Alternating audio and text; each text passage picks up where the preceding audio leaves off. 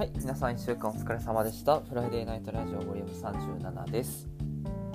はい、えー7月も、えーもうラスト1週、2週ぐらいになってきまして、えー大学生はちょうどテストの時期ですかね、テストとかレポートとかを書いてる頃じゃないかなと思います。で、とうとう、まあ、ついにオリンピックももう開幕して、で今はソフトボールと,、えーとサッカーですかね、がちょうど終わって明日も男子のサッカーがある。あーこれ撮ってる日バレちゃいましたけど、えー木曜日に撮ってるのでそうですね。木金とまだまだこれからどんどん続いていくっていうような感じですね、まあ、オリンピック、ね、いろんな意見あると思いますけど意外とやっぱテレビでやってたら見ちゃうというかやっぱ日本の選手頑張ってたらああ頑張れって普通に思うしなんか選手が頑張ってることに対しては別になんかマイナスな感情は別に抱かないというか、まあ、運営面はねちょっと問題になってるところはありましたけどやっぱ素直にそこは応援したいなって思うのはまあ仕方ないことかなと思います。なので多分ずっとこれ夏の間やってる間は当分見るんだろうなと自分でも思ってます。はいそんな感じですかね。でも最近は本当ドラマもね見ながらで最近ちょっとその内定先のなんか内定者サイトみたいなのができてそこにプロフィールとかをね書くんですよ。でああいうなんかプロフィールを入れるのってめちゃくちゃなんか答えのない大喜利してるみたいでなんかその社員の人のなんか目線もあるじゃないですか。だからなんかめちゃくちゃふざけられるわけでもなくでまだ距離感分からへんからなんかどこまで踏み込んでいいかも分からずっていうまだちょっとねそこの距離感測りかねたプロフィールなんでちょっとね自分でも怖いなって思いながらやってるんですけど。まあそ まあそんな話は置いといて今日も今回も喋っていきたいなと思います。じゃ今日も最後まで聞いてください。よろしくお願いします。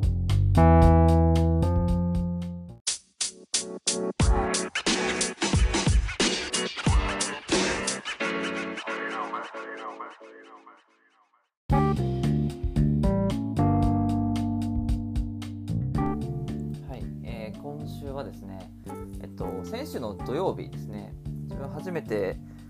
まあ、初めてじゃないけど、ほぼ初めてぐらい、まあ、2回目、正確には2回目なんですけど、えーサッカーを現地で見てきまして、えー京都サンガと新潟ですかね、京都と新潟の試合が、京都県、京都府、京都県ってないね、京都府のスタジアムでありまして、でそれを現地で見てきたんですけど、でその京都サンガのスタジアムがそのサッカー専用スタジアムって言ってそのサッカーの専用なんで、まあ、その例えば陸上競技場とかと一緒になってるものではなくてサッカーのためだけの競技場で、まあ、そういうところで見るのも本当2回目ででしかもゴール裏のところでかなり選手から近い距離で初めてサッカーを見たんですね。で自分はどっちかというと野球派だったんでサッカーってあんまりどうなんか楽しめばいいのかって正直分かってなかったし DAZN でも契約はしてるけどあんまり見てなかったんですよね。でまあでも行ってみるかと思って行ってみたんですけどそれが結構めちゃくちゃ自分的には結構楽しくて何が良かったかってやっぱり選手のなんか息遣いとかもうなんか汗とかでかボールに対してアプローチするところとかっていうのがほんともう肉眼で全部見えるんですよね。でシュートでボールボールを止めるとか蹴るとかでボールの音も聞こえるしなんかそこら辺が全部生で目の前で起こってる感じっていうのがまあ面白かったなってすごく思ったんですよね。であとはやっぱりそのサッカーのいいところって攻守の切り替わりが常に起こってる状態なので多分野球とかって攻撃守備っていうふうにパッパって分かれてるのでまあ見やすいというか常にずっと見る必要って正直まあないしまあどっちかだけ例えば攻撃が好きな人は攻撃だけ見るとかも全然できるんですけどサッカーって常にそれが入れ替わってるせいでもうずっと集中して見ないといけないんで結構90分やとあっという間に終わったなっていうのが結構体感でそこは見ててすごく面白かったしでも生で見るとヒヤヒヤする部分場面もすごくあって攻守がパッパッパって入れ替わってるからあ大丈夫か大丈夫かっていうのといけいけっていうところが常に入れ替わってるのもちょっとまあ不安だったけどそれはそれで面白かったなっていう感じでした。なんで本当野球もサッカーももし楽しめるようになったら結構なんか趣味の幅が一気にグッと広がってまたそのいろんな人と関われるなと思うのでなんか次はちょっとバスケとかなんかそのプロスポーツをとにかく生で見るっていう経験をなんかたくさんしてみたいなってなんか今回のサッカーですごく思ってあとラグビーとかバスケとかですかねそこら辺はちょっと生で見た方が面白いんじゃないかなってなんか今回の経験からすごく思ったのでそれはちょっと大学生の残りの期間で見ようかなと思ってます。今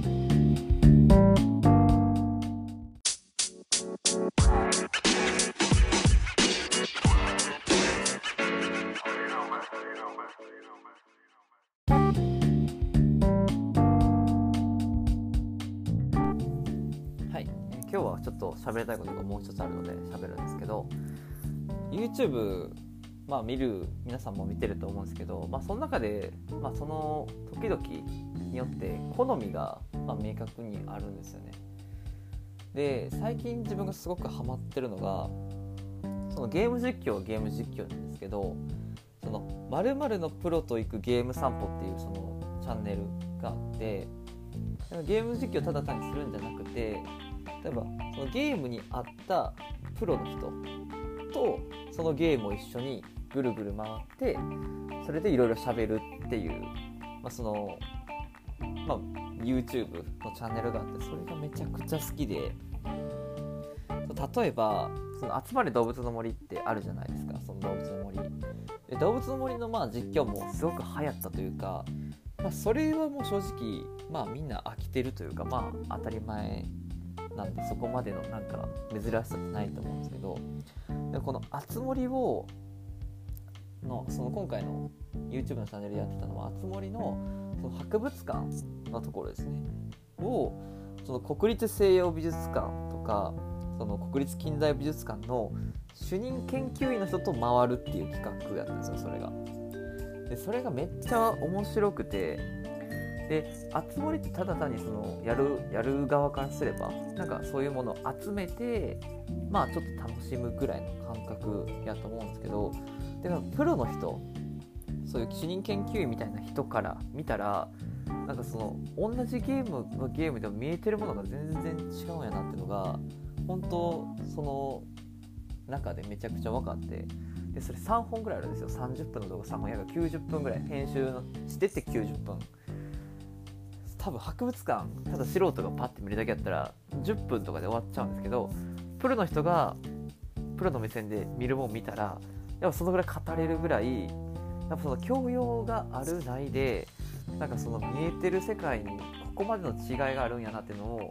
すごく実感できる面白い例やったんですよね。だから自分もやっぱその美術の知識とかすごい知りたいなとか思うようなきっかけになったのが今回のやつで。であと見てて面白かったのがあの石原良純さんのやつでそのゼルダの伝説とかフライトシミュレーターのゲーム実況を石原良純さんとやってるんですけど、まあ、なんで石原良純さんが出てるかって言ったら気象予報士の資格を持ってるのでゲームの中の天気のことを、えー、石原良純さんに解説してもらいながら見るみたいなやつなんですよね。だからそれも例えば「ゼルダの伝説」で天候がこうなってるのは何でなんですかとかっていうのもすごく分かりやすく解説しててこれもやっぱ知識があるからそういう風に見える分かるんやなっていう。見えてる世界があそもそもこの人と自分で全然違うんやなっていうのをゲームの中で知れるっていうのはなんかなんか自分の今まで知ってたゲームの見方とは全然違っててめっちゃおもろいなと思ったんでぜひぜひ見てみてください。これいろんな種類あって例えばイギリスのゲームだったらそのイギリスの観光局の人とかイギリスマニアみたいな人と、えー、一緒にその回るとゲームの世界回るとかあとはグラセフ、まあ、グランドセフトオートってまあそのいろいろ犯罪みたいなことができるゲームがあるんですけどそのグラセフを弁護士と回るとかそれもめっちゃ面白かった。でなんかそこら辺そういうプロの人がゲームの世界で見えることで自分たちが見えてなかったこととかそういうとこ見るのめっちゃ面白いんで是非 YouTube 見てみてください。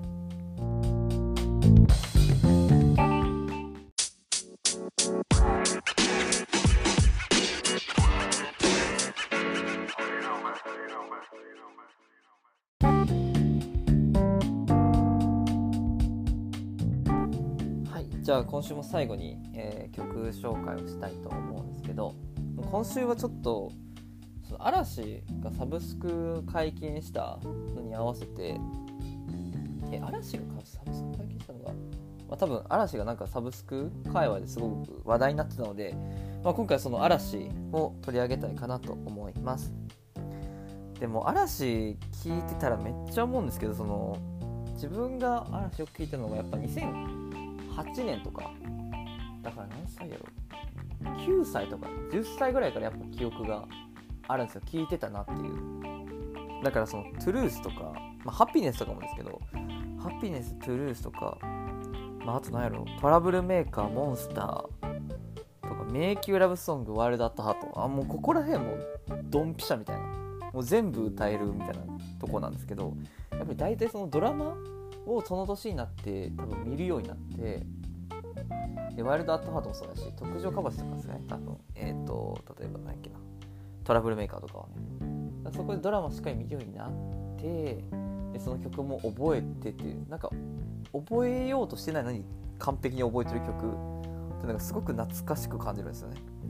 だからその中でやっぱ言うと自分的に好みなのはやっぱ迷宮ラブソングとワイルドアットハート。まあ、あとやっぱモンスタートラブルメーカーこの4つはもうなんか